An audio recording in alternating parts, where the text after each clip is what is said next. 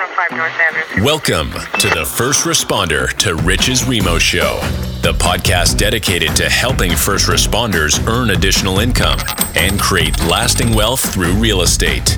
Each week, we'll break down complex concepts, debunk myths, and interview a variety of industry leaders to help you thrive beyond your professional calling. And now, here's your host, top producing mortgage broker, real estate investor, and fellow first responder, Scott Sarai. All right. Welcome back to the First Responder to Riches Real Estate and Mortgage Show. As always, I'm your host, Scott Sarai. And this week, we have what I think an amazing episode.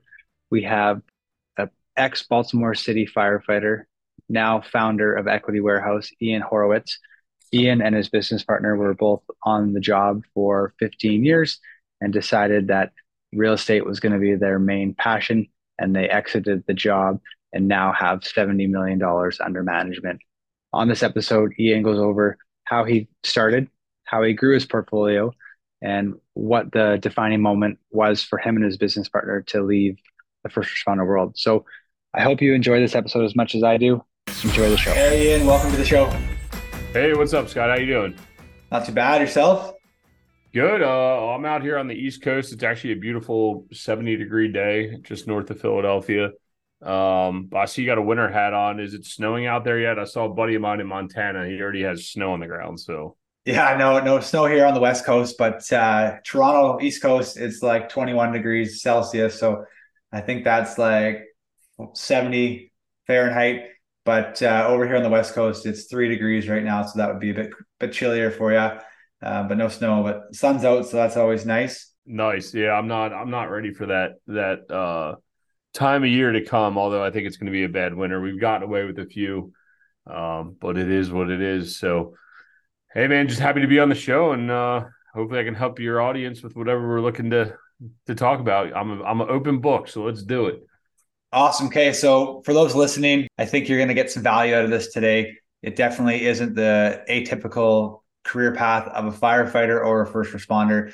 So that's why I reached out to Ian to bring him on to the show. Um, so Ian, I know your backstory, but for our listeners, why don't you tell them about yourself and what you do?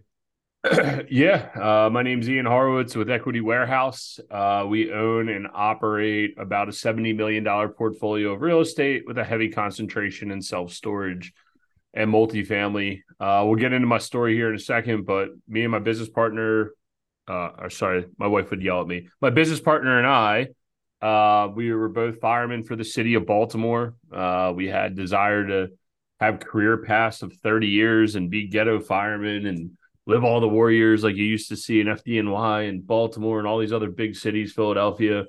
Uh, but that um, we were able to retire early, and now we're actively pursuing our real estate careers, uh, grinding away on self storage and multifamily. Wicked. Okay, so uh, Baltimore, for those that probably know the show, how true is the wire to what Baltimore actually is like?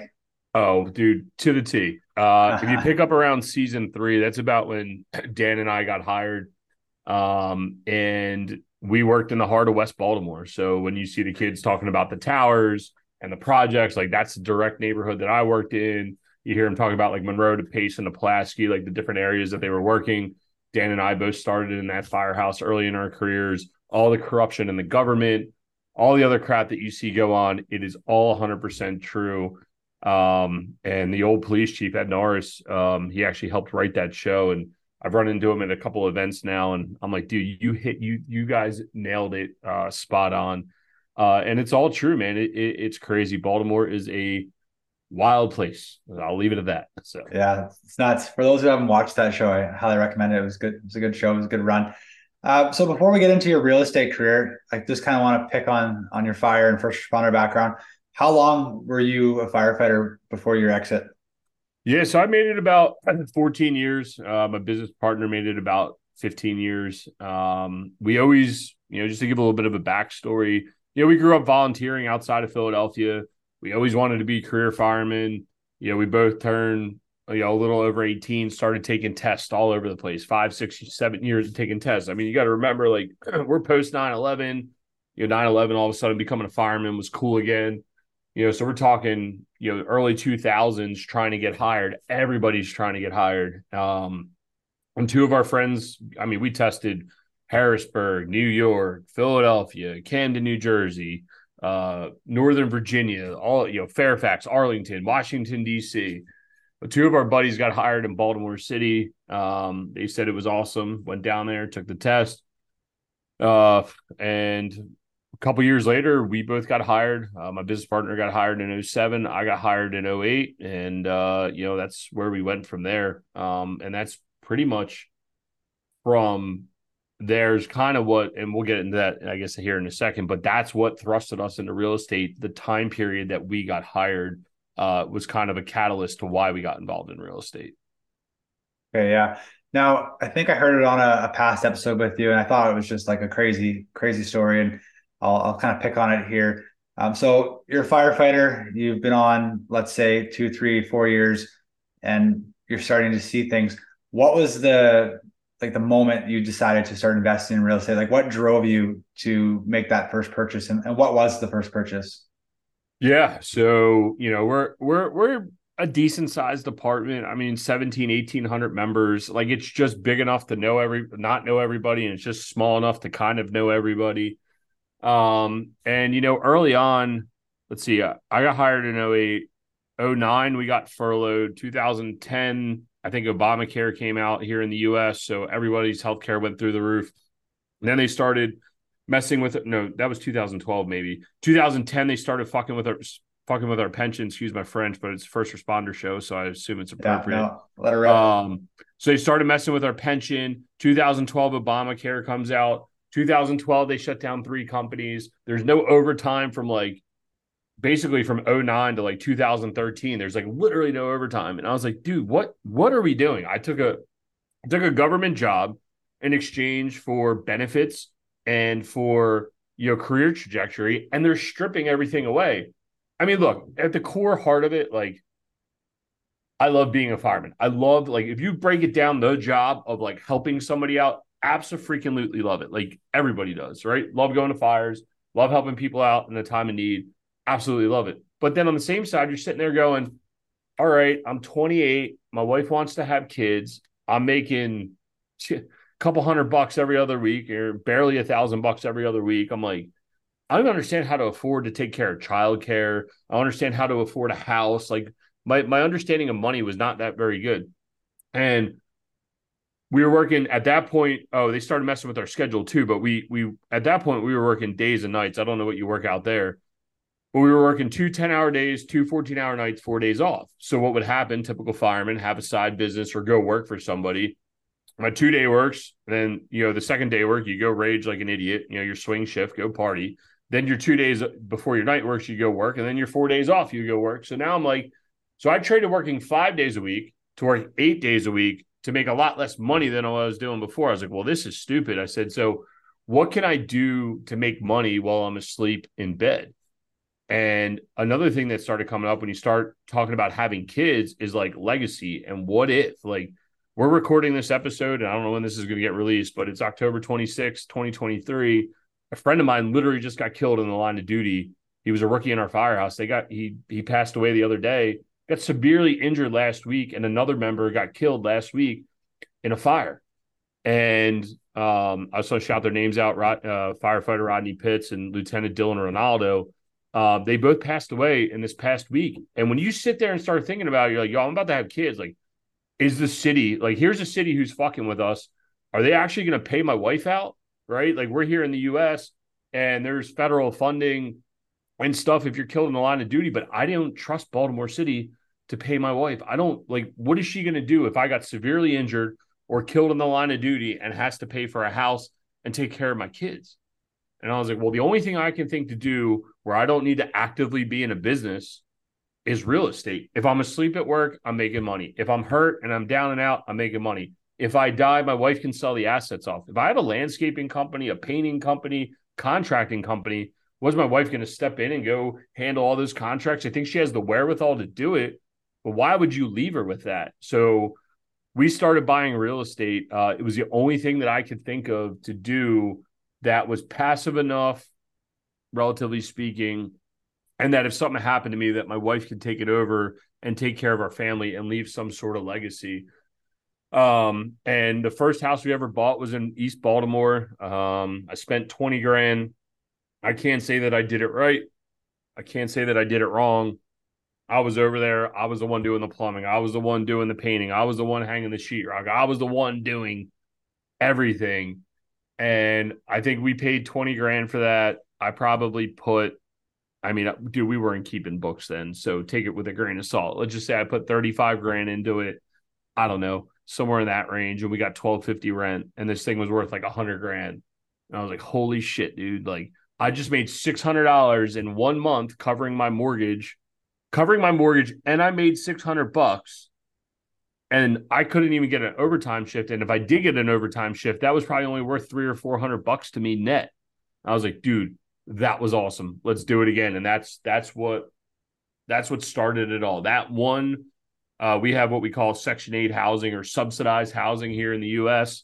Um, started buying subsidized rentals and just guaranteed money from the government, and off we went. And and once that one six hundred dollar hit, man, that was like first time you went at the casino. It was like, I got to go recreate this over and over and over again. Dude, you, you unpacked a lot there, and I've been making notes just because I wanted to to cover them all. So first and foremost, uh, on behalf of, of myself and, and all our firefighters and first responders, our condolences to your two lost brothers there, Rodney and Dillon. That's that's tragic.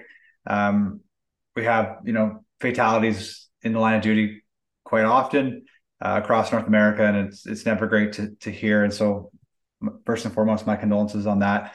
Um, you talked like a lot.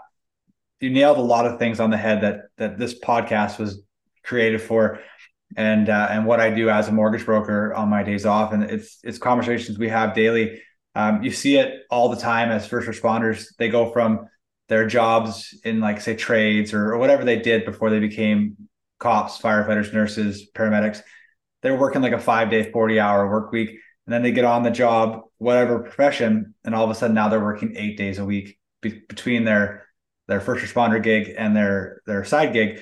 Um, for firefighters, the the IAFF union, um, I think 85% of the, the union works a, a 24 hour schedule. Um, in BC, we were the same model as you you were in Baltimore, and, and we're slowly transitioning to the 24. But I've seen it time and time again that guys and, and female uh, firefighters, first responders, they're either working eight days a week with a side job or they're working eight days a week with overtime. Um, up here, I, I, can speak to BC specifically. After the pandemic, there's been a, a lot of overtime just because like the retirement rates increased, the the demand increased. So like I know police officers that they work three of their four days off, um, and they're just trading time for money, right? They're not really getting that much further ahead because at the end of the day, like you said, like I'm grinding just to trade my time with my family for money.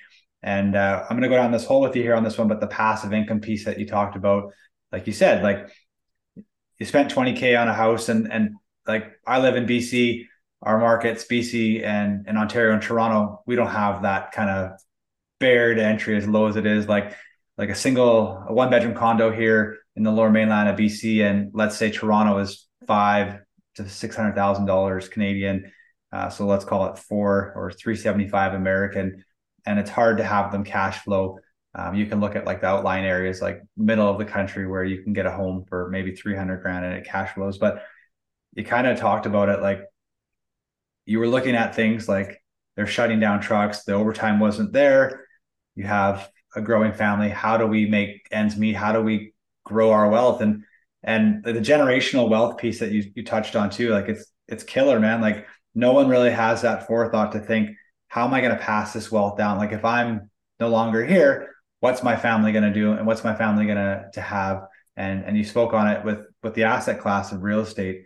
Um, yeah. So yeah, that was, that was, a lot to unpack. Did you? Yeah. You well, and, and, I could give you a second iteration, right? Um, it, you know, this is like sitting around the coffee, you know, the kitchen table talking shit with the boys, right? Like you got your first pass, and now it's like, all right, let's go back and dig in. But dude, firemen like we my business partner and i we used to flame the union. Uh, forget if you like unions or not. That's a whole other story.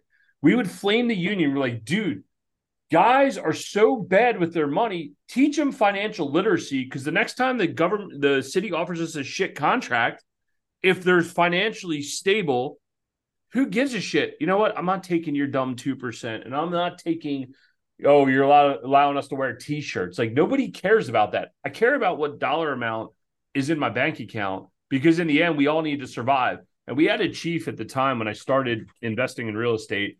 He's like, I want to make sure you guys use all your vacation and that you have family time and all this other shit. And I'm like, but then you work us to death and we can't afford to do anything anyway. And we all need to work these jobs. We can't afford it. Like, what does that matter? Um, and then the other thing that really, really messed me up, and um, you know, it goes hand in hand with why we bought real estate. How many of you have sat around the kitchen table with a dude that's got 30 or 40 or 50 years on, and you're going, bro, what the fuck are you doing here? Like, what are you doing? Like, I don't know if you guys have forced time out, but we don't. And we would have guy. I, I worked with a guy who wound up doing 50 years, and at the time he probably had right around 40, uh, 40 years on. And I'd watch him come down to the kitchen table. He'd be like, Chief so and so wants me to do this, blah, blah, blah, blah. And then he'd bitch about it and then go upstairs and do it. And I'm like, Lieutenant, just retire. What are you doing? First off, the guy told me to do that. I'd hang the phone up on him. Number one, like, I can't believe you let anyone talk to you like that. But then more importantly, number two, you're losing money coming to work. What are you doing, dude? The city, in the end, you're just a number in this whole matrix is shit. And this is not political because I know we live in a very divisive world. That's not what I'm talking about. They literally look at you like a number. Because when I went out, I got hurt. I broke my ankle um, in an alley and nobody gave a shit. It was like Ian broke his ankle. Damn, we'll miss him. Life goes on, dude. You are a number. And when you're that number that's actually helping the pension system, you are not doing anyone favors. You talk all this shit on whatever city you work for and how badly you're mistreated, but then you yet you come to work because you know what? He didn't have anything else. He didn't have other income. And another one that messed me up was the guys that would say, 20 and out, I'm done. Okay, well, cool. What are you going to go do? Like live your life? Now I'm going to go get a job at Walmart. I'm going to get a job at Home Depot. I'm going to get a job for this plumbing company. And I'm like, I understand having purpose, why are you leaving one job for another? Like I don't I don't understand that whole dynamic. Like the goal is to make a lot of money or set yourself up financially free that allows you to then enjoy what you want to enjoy. I happen to enjoy doing business, so the more freedom I get, the more I look to build more business. Some people like getting freedom and backcountry skiing or snowboarding, heliboarding, wake surfing, travel in the country in an RV, whatever you want to do. The point is, you want to be freedom. You want the financial freedom to cut the umbilical cord so you can control your life. The true definition of wealth is having as much free time as you possibly can and you control your own time.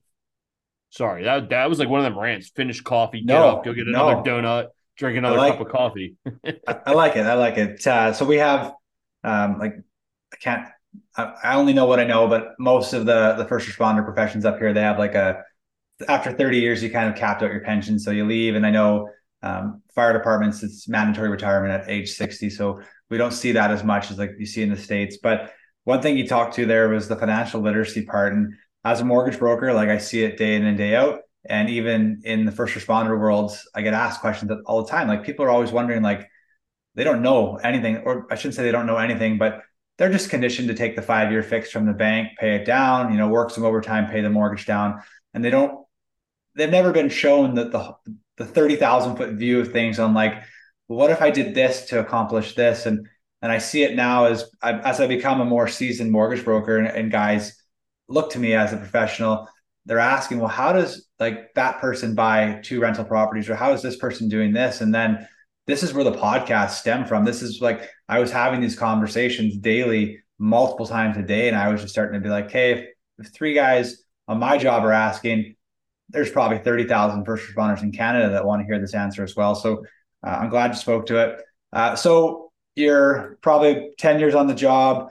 You you bought that first house. What was the trajectory? Like what happened over the next couple of years prior to your departure? Like what did you and your business partner um, amass and accumulate? So we got hired in 08, 2012. I bought my first house. Now, mind you guys, like I was not, dude, I had a 500 credit score. Like I was pretty jacked up, dude. And I just, I had 15 grand saved up. I had no clue what I was going to do. I buy house number one, buy house number two. I, I'm kind of buying houses on my own. my business partner at the time, he was wholesaling and he got jammed up in the 08 crisis, bought a house, went to go refinance it, got stuck with a bunch of credit card debt, wasn't financially literate. Uh, he went down the Dave Ramsey wormhole, got real debt free uh, by wholesaling and making a bunch of cash. And then he came to me. We grew up together. He's like, "Yo, dude, I got this house. I got this portfolio of houses. At the time, I had ten houses. He hadn't done any. He hadn't owned any. And he's like, I got this portfolio of four houses. I want to. I want to wholesale the three, and I want to keep the fourth, and we'll, let's flip it. So we wholesaled the three, and then we flipped the other house. I want to be in probably mid six figures, not mid six figures, mid hundred thousands. Um, payday. We netted a hundred on the wholesales originally, and about another fifty grand on the flip. And we said, "Holy shit, dude!" I was like, "Yo, dude, do you think you can uncover another thing like that?" And, and dude, this is 2014. And in 2014, I don't know how it was in Canada at the time, but in the US, that was we in 2012 ish, we like really, really hit the absolute freaking bottom. And we were just starting to come up like this. And I said, dude, can you find another house? He's like, yeah, my wife's a realtor. I have access to MLS. I send mail out all the time. Six months later, we found another house, did it again. I was like, dude, that was freaking awesome. Let's do it again. I went and raised a million bucks from a dude that I knew. He went and found houses and off we went, dude. It was just nonstop. Uh, so from basically from 2014 till about 2018, we flipped a couple. You know, we flipped about 100 houses. We uh, built a rental portfolio of about 100 houses. Um, our wheelhouse was not the first house that I described that was in a tougher area. Um, that was not repeatable, right? Like you're like, hey, I don't have that pricing stock around me. Well, guess what? I have that pricing stock around me, but I don't want to be there every day. And it was not repeatable. So we found better houses. So our what our wheelhouse and what our metric was, and this is what worked for us, was we'd be all in for 120,000 bucks. House was worth 150,000 bucks. We would get about 1250 to 1350 rent and we would refi them. Sometimes we were in for 100, we would net 20 grand. Sometimes we were in for 140, we'd give that 20 grand back. But we were building a portfolio and we were going and just continuing to go, go, go. Wholesale a few houses, get some cash, stick them in. Borrow some money from some of our firemen friend who were like starting to become savvy to what we were doing. Boom, stick it in, refi, keep it rolling, rolling, rolling, rolling. And then once we built the machine, it was kind of hard to stop till about 2000, late late 18, early 19 inventory dried up really quick. Uh, we concentrated on operations, and that ultimately is what allowed us to diversify uh, into commercial assets. But I know you're going to unpack some of what I'm saying here. One point that I want to drive home is we got really good at one thing. We got good at buying value add properties, having a construction crew, and going in there and doing it. That is where we cut our teeth. It wasn't we were the best managers. We weren't independently wealthy. We weren't anything other than grinders who understood how to get in there and build single family houses. And that led us to other opportunities of raising capital, getting into commercial real estate, having banks willing to work with us. That's what we did. We got good at one thing and one thing only, and that was building single family houses. Yeah, I love it. So, if there's anything that people can take away from what Ian said here, and I, I heard it, I think Alex Hormozi has said it in his book, the last one. That's like puddles, lakes, oceans, or or puddles, ponds, lakes, oceans. So like start small, get bigger, but when you start small, like nail it, get good at it, get efficient at it. You don't have to be the best at everything. And I see it all the time, like in in first responder worlds, that like there's talented people in different like segments and avenues. So you have the talented tradespeople, you have the savvy money managers, you have the accountant backgrounds, people need to like just get good at what they do and then find the professionals to merge. Um, and I, I, think it's phenomenal how you you guys scaled that. Obviously, in today's world, um, post 2016, mortgage lending rules in Canada have drastically changed. If you had a heartbeat and uh, avoid bank check, we could get you a mortgage in 2016. But the B20 rules here in Canada, um, it drastically changed the landscape, and even more so now. Like people are having to qualify and be stress tested at a rate that's 2% higher than the contract rate. So um, we're time stamping in October 26, so clients are having to qualify at a at a 8.4% rate. So that the borrowing power is diminished, but we're going to kind of segment here and, and di- divert into how you would have overcome that in your market and in your time. But uh, I'll get to that shortly. Um, before I do that, so I, am not saying to everyone listening today that quit your first responder role and go out and and find something else. I'm just showing a bit different takes on the world because for every 10 first responders that eat, live, sleep, die, breathe first responders, there's that one person who just thinks differently and, and sees the picture differently. So uh, for you, what was the defining moment where you decided to say, okay, like I think I'm done with fire. I'm going to go all in on uh, what you're doing now? Yeah. And you are right. You should, the way we looked at it was build, build passive income, whatever you define that as, other than your fire department job and roll that in take your active income, roll it into your passive investment, and eventually your passive investments overtake your active income that allow you to leave. I, we probably should have left probably three years earlier than we did. There was a lot of social pressure outside of uh, what we do on a daily basis. A lot of COVID BS. I know you guys went through it up in Canada. A lot of like what pronouns going to be in your email, and a lot of this other shit that kind of forced our hand simultaneously as we're getting to refinance um, a 76 unit apartment building that netted us a little over seven figures. And when we did that, we both just said, dude, fuck it. That's that's three to five years of salary each. Let's just leave. We'll be fine. We'll figure it out. It is what it is. So we um so we that was kind of like the forcing hand. You, you got to remember, like we used to be able to pay for swaps. So like we moved to 24 on, 24 off, 24 on, five days off. We used to be able to pay people 10 to 12 bucks an hour to go work your shift on a swap. Uh, and then they started cracking down on that. Then overtime was through the roof. Nobody wanted to work for anybody. Nobody wanted a shift trade. There was all these like things. And it was just like, dude, what what am I doing? Like we own $50 million of real estate it wasn't that much at that time. It was probably closer to 30, 35 million of real estate. And we're like, why are we going to work every day? Like we make more money over here. And it was just like, it just everything was crashing down at the same time. They were starting mandatory testing, mandatory vaccines. Uh, like I said, pronouns in your email, all this like non-fire department shit is getting in the way of what we love to do. And I was like, listen, man, like if you would have asked me day one uh, in 2008, if I would have been a 30 year guy, it wouldn't have been a question in my mind. Same thing with Dan. No question in our minds. 30 years, ghetto fireman. Let's go do it. Let's go. Let's go to war every day. And they won. And it's not that they won. It's just we had a bigger time horizon, bigger opportunity on the other side, something that's safer. And we left. I left. I left 928 of 20.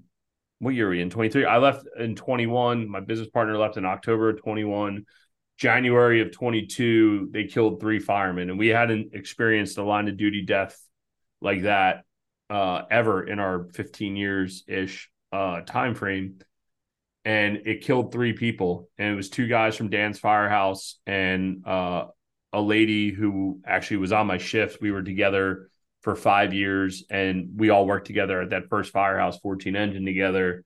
She was killed. The three of them were tragically killed in a fire and then fast forward almost a year later, they killed two more firemen. And again, someone else that we know that we're very close with. And it's like, damn, dude, like, I love the job, but in the same sense, it's like, it's kind of like selfish in a way of like, yeah, I'm going to work, I'm going to do this. I'm having like, you're putting your life on the line, but like your family is the one that suffers. And in the moment, you don't recognize it. But once you're on the outside looking in, you're like, what the, dude, what the fuck was I doing? You know? Um, but really, that seven figure refinance and just being in good opportunities and building a massive amount of cash flow, building a team around us is what allowed us to leave uh, and roll out the back door ultimately.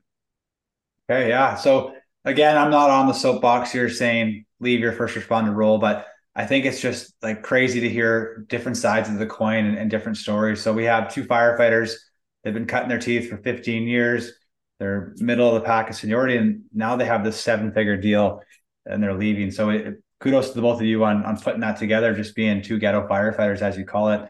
Um, but it, it's pretty crazy to hear uh, from this side of things to look at that and see what you did. Okay, so we have your firefighting history kind of laid out. We see the the lead up to the departure. You've departed now, so now we're we're two years, almost or just over two years since your departure what are you and Dan doing now? What's what's the day to day to look like? What I know what the answer is, but like what's going on in your world? What's what's happening? Yeah. So the day we left, uh, about a month, well, about a month later after Dan left, we closed a $12 million self storage portfolio and we probably doubled our portfolio size in less than a year. And it gave us so much time freedom and allowed us to do what we wanted to do. Uh, and it really opened the doors to raising capital. People took us seriously. Um, they, you know, like you said at the beginning of this podcast, most people don't leave, right? It's like, yeah, everyone sits around the kitchen table. I'll talk shit. Oh yeah, I'm gonna leave. I'm gonna leave. I'm gonna do this. I'm gonna do that. F this. F that. Nobody leaves. And when we left, everybody was like, "Holy shit!" Like, you guys actually left. Like, I can't believe it. And that's when people started taking us real serious. We've raised about twenty million dollars of capital to continue to invest in deals. Um, portfolio value today is about seventy million bucks um, and we're just grinding away, dude. It, it it's been fun. It's been awesome. Freeing up, allowing us to. You don't realize, and I, I can't. You said you work twenty four hour shifts. Like that twenty four hour shift, whether you take a run or not, you ain't sleeping right at the firehouse. And there for a while, right after the fire department coming out, like it was like fill the vacuum, and I worked all the time, but it was a different type of work. It was I was so like locked in, and it, it's still locked in today and just the physical and the mental stress has like gone down. Uh, I think I immediately lost about 20 pounds after I left. I mean, for some of that's probably because I wasn't eating donuts and cookies and God knows what else comes in the firehouse every day. But I think the stress, I can't even begin to. I know you were asking me what we're doing today, but the day we left, the amount of stress that just lifted up off my shoulders, like in the moment, I was like, I don't know, I don't know. I'm filling out all the paperwork. I don't know, I don't know. And when I got home and I woke up that next morning, I was like, holy shit, dude. I felt so relieved. And today, that relief has allowed us to grow our portfolio.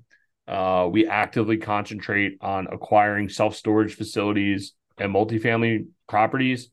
Um, we look in the better part of the United States, and it's allowed us just to continue to grow and have a good growth trajectory and, and be much more predictable in what we're doing on a daily basis. So that's crazy, man. Like like I said, two ghetto firefighters over let's say the better part of 15, maybe 20 years, you now have 70 million dollars under under management. It, it's like, it's uh, crazy, dude. It's it's like you can't even like everyone's like, where'd you learn all this shit? And I tell people all the time, I was like, dude, like we would take runs. So where the riots happened, if you guys paid attention to all the crap that happened here in the US when Baltimore had the riots, that when the CVS was burning, that that's north and Pensy, and that's that we called it the epicenter. That was in my first doing. It's where there's a there's a subway stop there, and it's just it's just a mess, dude. It's a it's a mess. And we would take runs there all effing night. And there would be nights I'd just sit out at North and Pensy, just looking at other people's deals. How are they structuring them? How are they doing these commercial assets? How are people making money? And I would just literally 24 hours because I was a driver for a good part of my career. I just look at other people's deals. I, I would watch YouTubes. I would consume all the content it's I tell people that was a competitive advantage to be up for 24 hours because I could consume content all day. And it's yeah, like, damn, totally. I actually learned stuff rather than wasting my time. Most people are sitting there watching dick videos and prank videos and like just mindless shit. I'm like, no, nah, I'm trying to figure out how to invest my money so I can get out of here. Like when uh, a, a Bitcoin run and Dogecoin and all this other crap, everyone's sitting around, y'all buy this, don't do that. I'm like, I don't know, man. Like I want something tangible. And I would just watch those videos. And that's what I think leaped us into the next level. Like the barrier to entry to single family real estate is relatively easy, whether it's 300, 500 grand, whatever it is. There's something in your area that people can afford to invest in. If not, come to the US. There's plenty of cities you can find stuff that stuff's inexpensive. Cleveland, um, Baltimore, you know, just know what you're buying, middle US, right? Like there's places you can go find affordable housing. But what allowed us to really have the exponential growth was learning about commercial real estate, learning how to get to that next level. And well, whether you want to call it a next level or not, we thought it was. And that's what made me claw to get there and took us to that next level was having all that freedom and time to understand and understand what other people are doing and just keep grinding out. So yeah, no, I definitely I see it day to day in my first responder role. And then I see it talking with first responder clients that they're there's definitely two types of, of those people. There's the some that are just, you know, living life on Instagram feed, checking out what's going on. And then there's the people like yourself who are constantly consuming and it could be anything. It could be a second language, it can be business, it can be like yep. health and wellness, but there's just that that that type of person who like has the earbuds in or and that's where the podcasts come huge for me too. Like I I commute to work 45 minutes to an hour twice or let's call it eight times a week. Um, I don't listen to the radio anymore. I listen to podcasts or yep. I'm listening to, to training training stuff just to consume because I think it's a, a competitive advantage that first responders are getting. And that's why you see a lot of these successful first responders like yourself up here, the tradesmen, the the business owners, that they have that that that it that it factor that just does it. But yeah, um, to go back, sorry not to cut you off, but no, like, no, go I ahead. Sit, I remember sitting around the kitchen table one time and we got a rookie, and I was like, so the other guy, one of our guys that invests with us, and he's a union rep. He's like, yo, you got to talk to this guy. I said, okay. So we're sitting down. I was like, dude, write down all your assets. He's like, well, what's an asset? And I was like, well, here's problem number one. So he's like, writing down how much his money's in his bank account, which was like a few hundred bucks. And he's like, I got like a motorcycle. And I was like, well, write down all your debts, credit card debt. Uh, or I was like, write down all your expenses. So he wrote down like renting his house, utilities, whatever. I was like, well, you could barely afford to live. So then I write down all your debt, credit card debt, motorcycle debt, car debt, all this shit. And I literally just looked at him and I said, dude, you are literally worthless, man. And it was the same kid that was like, I don't understand because we do buy, so you could do buyouts, like if you're trying to get someone off the list. He's like, I don't understand how people pay 20 grand. Who has 20 grand to be able to buy someone out? I was like, well, dude, you're worthless. Like you are literally worthless. You have no money to your name and you want to have a kid and you want to buy a house and you want to buy a boat, you want to do all this other stuff. You have no money, dude. Like you are negative in value. Nobody's going to bank you. And it feels good to give back, but you know, a lot of people you figure it out quick in the fire department because my buddy who invests with me, he does payday loans for people and it's just like you watch all these people like Chiefs with 20, 30 years hitting my buddy up going, Yo, I need a payday loan. And I'm like, fuck, you have 30 day 30 years and need a payday loan? Or I got suspended one time and I took the five days on the chin and the union president came to me and he's like, You can't take five days, just give your vacation up. I was like, no, dude, everybody should take off so more guys can get overtime. He's like, well, guys can't afford it. He's, there's like guys with 30 years that can't afford to lose five days of pay. And I'm like, how? Like, how is that?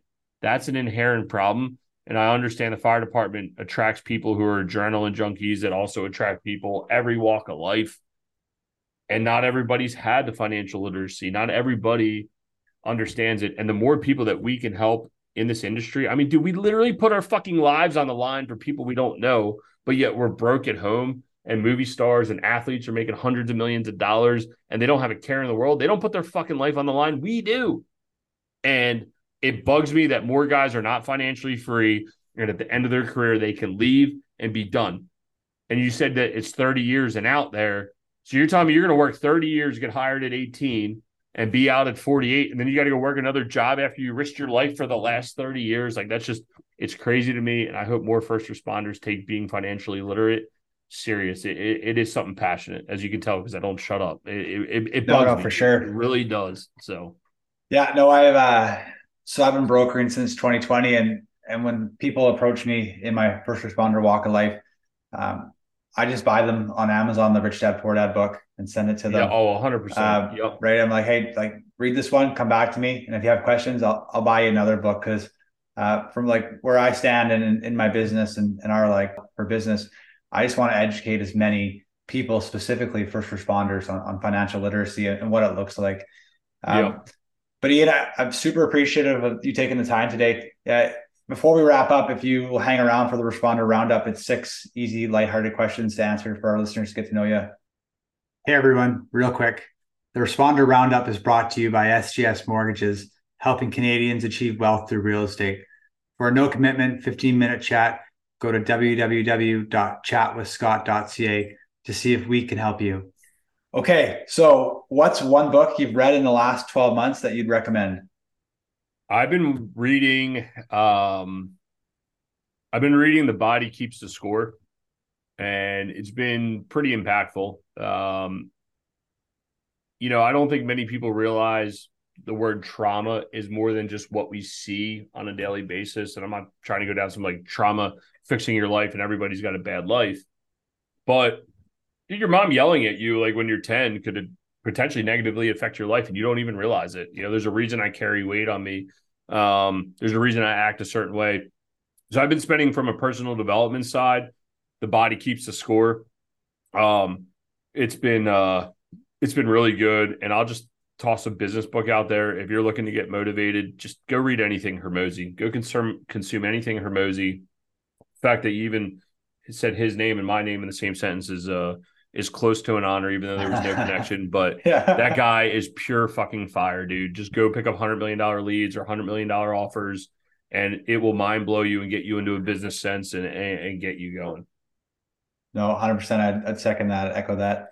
Okay, so if you had to eat one meal for the rest of your life, what would it be?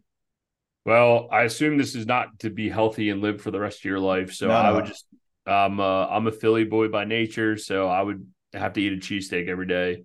Okay, uh, nice. and that would be it. I feel like it covers all the food groups, and I could survive. I mean, I guess you could take the get rid of the bread, go a little carb free if you want every once in a while. So that'd be uh, that'd be my go to. Okay, uh, favorite quote. You know, I, I, saw you sent this to me ahead of time, and I should have done some research. And I, I'm you're gonna call me a douche here, but I'm gonna straight say my favorite quote is just "Go swing the bat," and I'm literally quoting myself. That is my yeah, no. that is my thing. Literally, go swing the bat. Um, other than that, I, I don't. Um, there's not many motivational quotes I got. I'm not. That's not really my jam. Yeah, so. no. It's funny you say that because my business coach right now, his analogy for for getting reps and stuff, it's just uh, get more at bats. So all the top hitters in MLB, like they have a 300 batting average. That means they only hit one in three pitches, right? So like just get up to the plate and take the at bat. So it's funny. Well, and that's what. Hormozi, right? That's what Hormozi's talking about. He's like 100 million leads, like 100 million dollar leads. Like you can't do anything until you got the leads, and once you got the leads, like you have the offer, vice versa. I yeah. forget which way the books go, and it's like, yeah. damn, dude, he's right. And you know how many people you talk to, like, yo, Scott, I'm thinking about doing a deal, blah blah blah, and they don't do shit. And it's like, dude, come on, man, just go swing the bat. And I think it's super important. It sucks that the Phillies lost. I don't know if you followed baseball. yeah, but, no idea, uh, yeah. It's been it's been rough. Um, yeah. but other than that, man, yeah, I would just say go swing the bat. It's it's very okay. very monumental. I like it. I might have an idea of what you're going to say here, but uh, favorite movie or TV show of all time? Uh, dude, actually, I played hockey growing up, so my uh, my favorite movie of all time is actually Slapshot. It is nice. a, it is a nice. favorite of mine, but yes, The Wire's good. Um, actually, I don't know my favorite TV show of all time. My favorite movie is definitely Slapshot. Favorite TV show, it's up for debate. I guess if my wife's watching, I'll tell you guys. I'll be I'll I'll straight up tell you when you get more free time, you spend more time with your wife, you end up watching some dumb shit. And I'm sucked into Real Housewives of New Jersey. I can't miss it at all. So I'll just okay. let you know. I'll put that out there. Favorite city to travel to in your home state? Uh, for me, straight up, it's Philadelphia. I'm not into the west side of the state. I know Pittsburgh, they say it's cool, but Philly, we got a lot of rich history here from the start of this country. Um, you know, William Penn, there's uh, the Liberty Bells here. The stadiums are awesome. The sports yeah. teams are awesome. There's plenty to do, and there's a ton of good food because we have a lot of Italians around here and uh, nice. uh, a lot of good food. Okay, final question. What's one thing that you purchased for under a thousand dollars that's had a positive impact on your life, both personally or professionally? Dude, you've already said it. Spending nineteen dollars a month on Amazon or whatever Audible, nineteen dollars a month, dude. You get a couple credits, and you just go through books, man. And you know, you talk about having that forty-five minute commute. I used to have an hour commute uh, almost every day of the week, including going to the firehouse and then to my office. Now I have a ten minute commute and so now every day I'm forced to go out and go for a walk if I want to get my audible in. But dude, the shit that you can find in there, and I know $19 might sound like a lot uh, to some people, but the first book, if it is a lot of money to you, is go go pick up anything Dave Ramsey and get financially free. And then after that, start looking at uh, investing books. You know, the psychology of money is good, rich dad, poor dad's good uh, anything in that realm and learn how to deploy your capital. And, and that's where I pick up a lot of great content. Uh, actually, the guy who I co host my podcast with will read books at the same time and then book review them because it's uh it's good. So, okay, man. Well, I appreciate you coming on the show today. Uh, if our listeners want to find you, where can they find you? Uh, best place to track me down is at anything equity warehouse, all social sites, equitywarehouse.com. If you want to learn how to co-invest or see any case studies on how uh, we've structured some of our deals with our friends and family if you're looking to grow your portfolio Um, everything from the very first deal we done all the way up to the commercial assets we do today. If you want to try to track me down and really contact me, I respond the most on Instagram, uh, and it's at equity underscore warehouse, I believe. Um, you see this logo right here. Yeah. No, I'll draw I'll I'll drop it in the show notes as well. Cool. Yeah, man. I, if you hit me up, I'll definitely uh, I'll definitely talk to you at least once and talk about how to swing the bat because that's ninety eight percent of the motivation everybody needs. So uh, if you want to reach out, happy to talk to you guys, and uh, I'm here. So I appreciate you, man. Okay, Ian. Much appreciated, man. Take care. Yep. Thank you for listening to another episode of First Responder to Riches. We hope you found value in this episode and ask that you click the follow button on your preferred podcast platform. And please take a minute to leave a five star review. Your feedback and positive reviews help us reach more first responders like you who are seeking financial freedom. Thank you once again for tuning in. Until next time, stay safe, stay inspired, and keep investing in your future.